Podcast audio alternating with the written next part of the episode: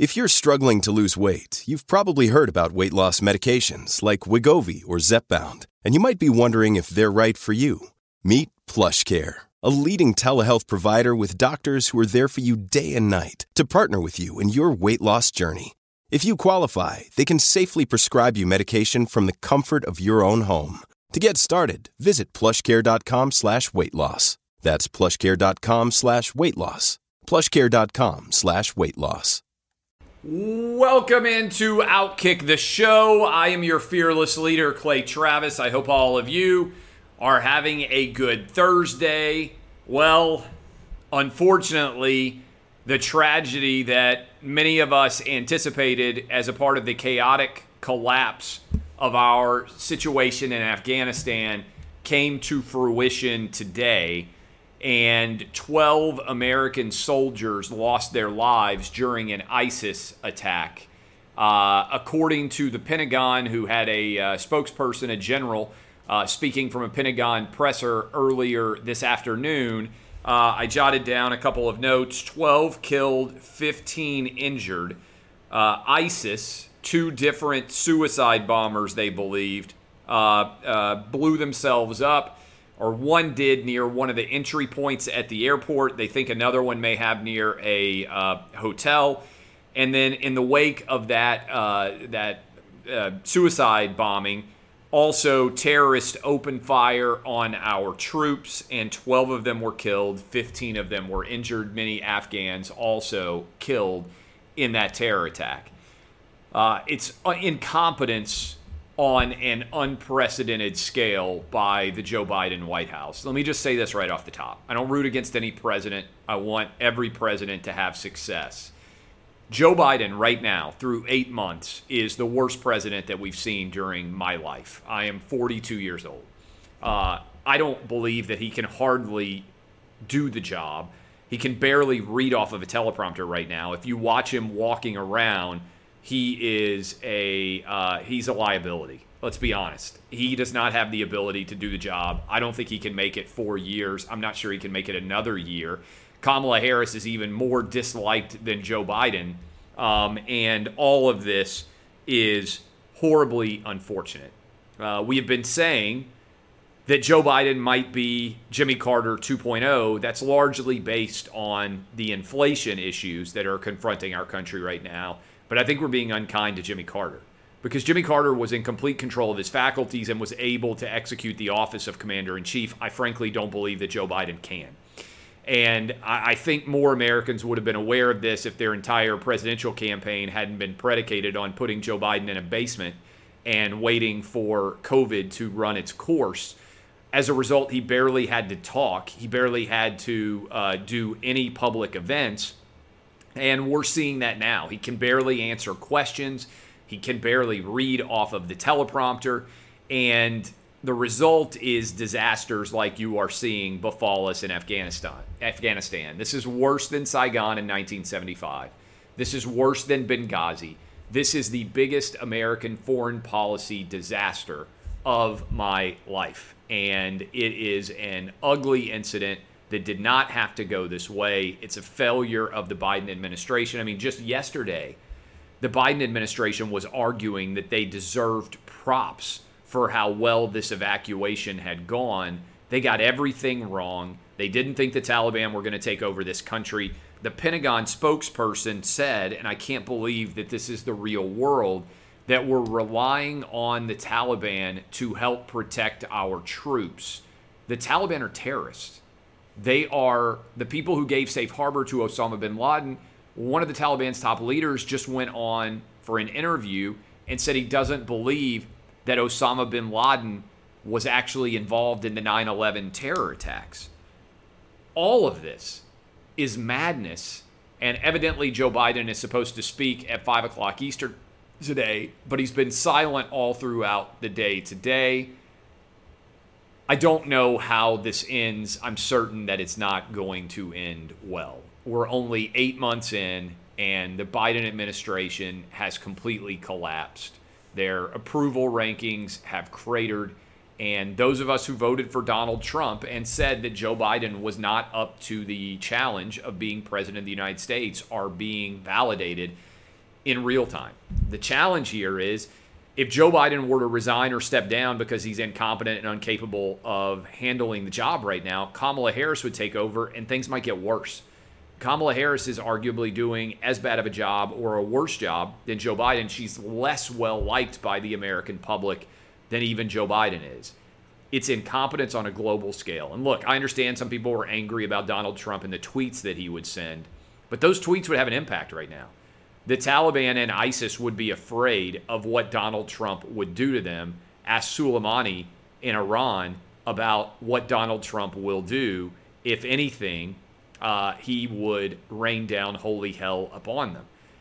I would like to see some mean tweets for a change. The Democratic Party has allowed itself to be captured by an effete, left wing, uh, frankly, emasculated blue checkmark brigade that is only concerned about feelings and thinks that if you send a sternly worded letter to the Taliban, it's going to impact things. Big, strong, violent people are not as impacted by words as we would like them to be. And I say that as someone who makes a living partly as a writer. You need to confront violence sometimes with violence. You need to constru- uh, confront terrorists not with negotiation strategies, but with a violent response that lets them know that we will not stand for their failures. Look, whether or not you liked George W. Bush, he wouldn't stand for what happened in Afghanistan whether or not you liked Barack Obama, he wouldn't stand for what just happened in what has been happening in Afghanistan. Remember that Joe Biden advised Barack Obama against the raid that killed Osama bin Laden. And also, whether or not you like Donald Trump, you have to know that he would not be standing for what's going on right now. Heck, I don't think even Hillary Clinton would. This is a mess. Joe Biden is a disaster. And I legitimately question whether he has the mental faculties at this point in time to be the president of the United States. And I defy you to watch him in a press conference squint and read off of a teleprompter and think to yourself, this is a guy who's making really good decisions on behalf of America, whether you're a Democrat, Republican, or an independent. This disaster is absolutely awful some bit of positive news. All right, we're going to leave that beside, aside for a moment, and I want to talk with you about a study that will get almost no attention because it's actually not what the Corona Bro community wants to focus on. Uh, a major study in Israel has found, based on uh, 76,000 different Israelis, they looked uh, they looked at the doubly vaccinated with the Pfizer vaccine they looked at the previously infected, but those who were not vaccinated, that would be me, people like me, and the previously infected who had gotten a single vaccine dose. They found that fully vaccinated but uninfected people were significantly more likely to have a breakthrough COVID infection than people who had been infected and recovered from the disease.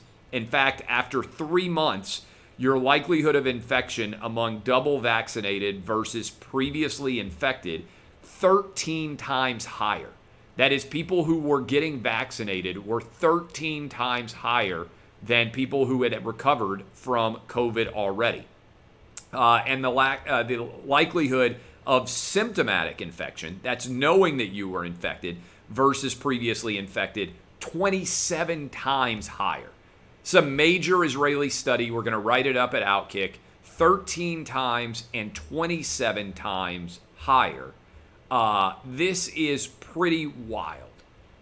The best way to fight COVID, it turns out, based on this Israeli study, is to have as many people as possible survive COVID and have a natural infection. That is what I had. I had COVID and I've recovered from it as opposed to uh, focusing on vac- vaccination alone. Again, I'm reading directly from this study. The study demonstrated natural immunity confers longer lasting and stronger protection against infection, symptomatic disease, and hospitalization caused by the Delta variant. Uh, that again is based on 76,000 people in Israel. They have some of the best data out there in Israel. Natural immunity provides more protection again than vaccinated immunity does. In other words, the best way to fight this is potentially to be focused on natural immunity, seeing how many people have antibodies, than to be focusing on vaccinations in general. Uh, I got to tell you about making a smart financial decision. Inflation is rising, stocks are potentially going to start to come down because they're near all time highs. Taxes are projected to go way up. How do you protect your assets? Something I think a lot about. One way is by buying a piece of farmland today. My family has 700 acres of farmland in West Tennessee uh, between Waverly, encouraged, by the way, you to support everybody out there, uh, Linden and Hohenwald.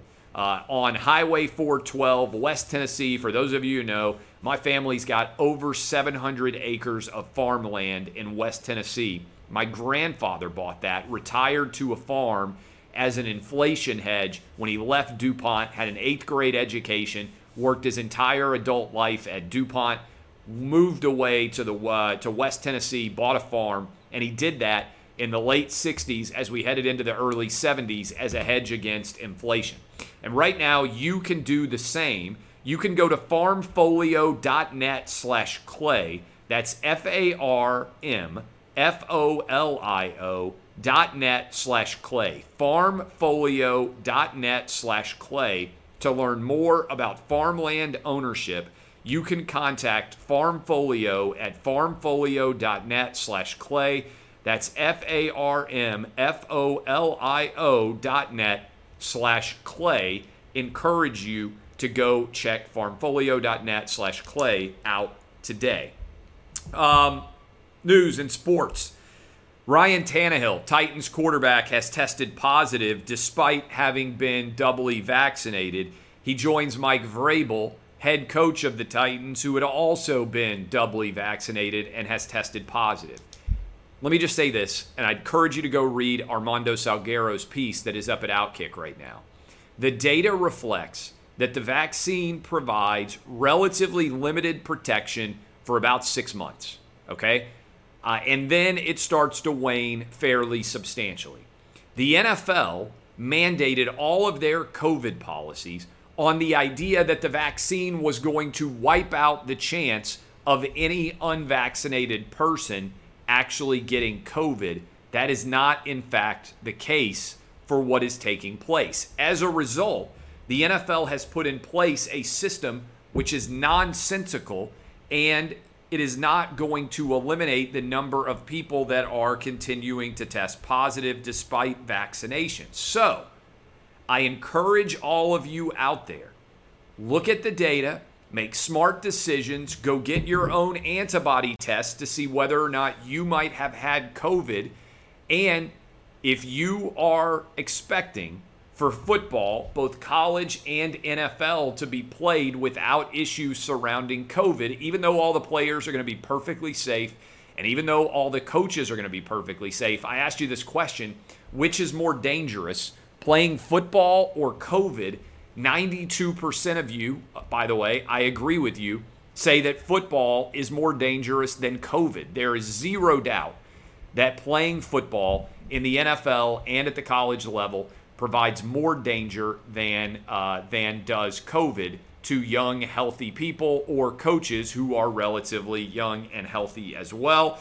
And I think the NFL is trending towards a mess throughout the entire fall with their COVID policy. Frankly, I don't think anybody should have a COVID policy anymore. If you feel sick, you can get tested and you cannot show up at practice. But otherwise, we know COVID is not going to be a major impact. We never had a flu policy for NFL players before. We don't need a COVID policy in any way. That's the advice that I would give. Move on. COVID's not going away, it's going to be here for the rest of our lives. The vaccines are not going to eliminate it. Even if 100% of people had it, look at the data in Israel there's still going to be massive amounts of people who test positive for COVID. Most people will be totally fine. Some people will have major issues with it, just like the flu.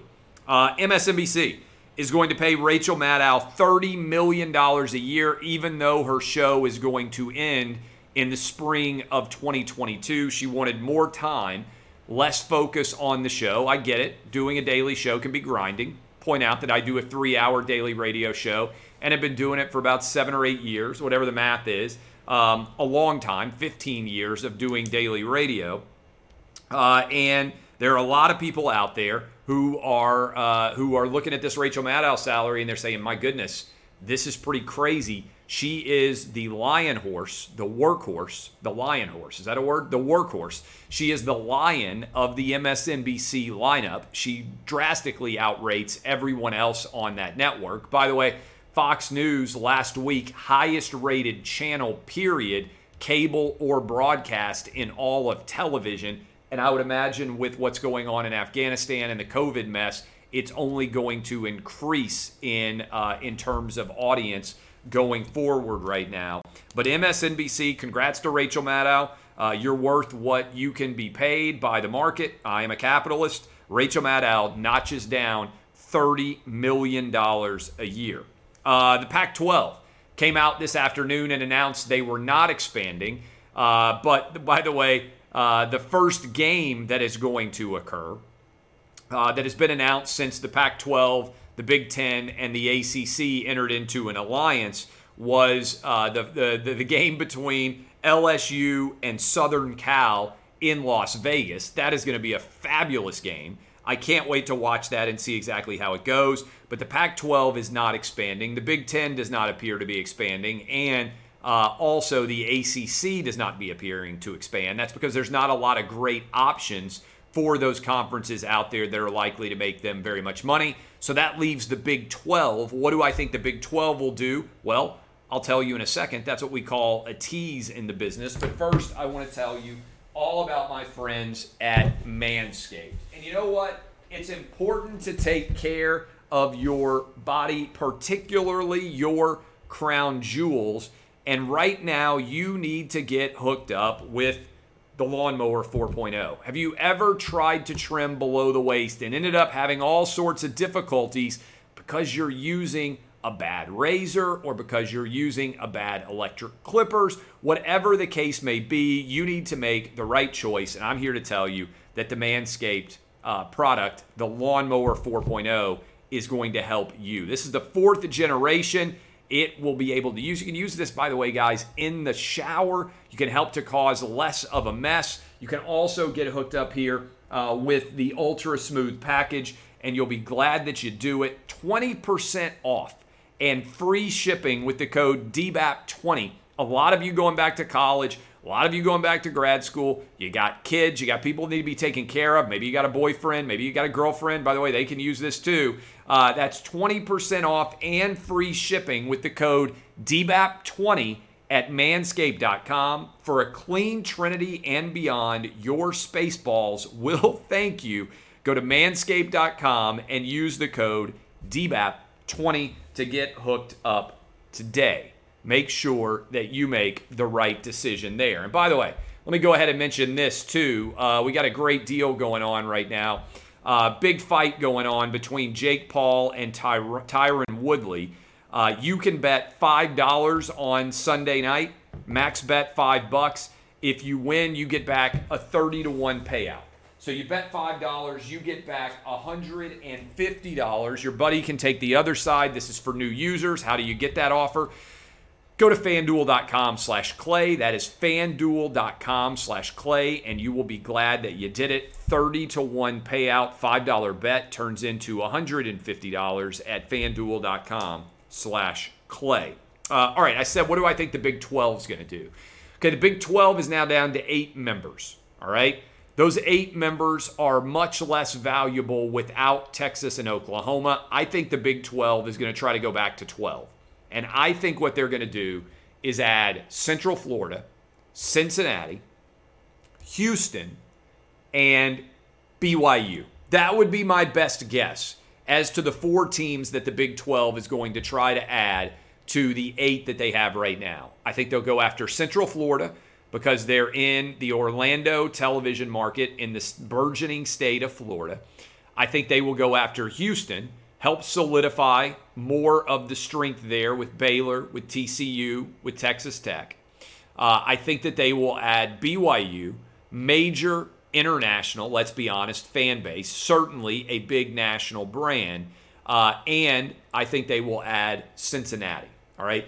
Those are the four teams that I think the Big 12 is going to add. West Virginia would feel a little bit better about having Cincinnati not very far away. You could have a rivalry for West Virginia there.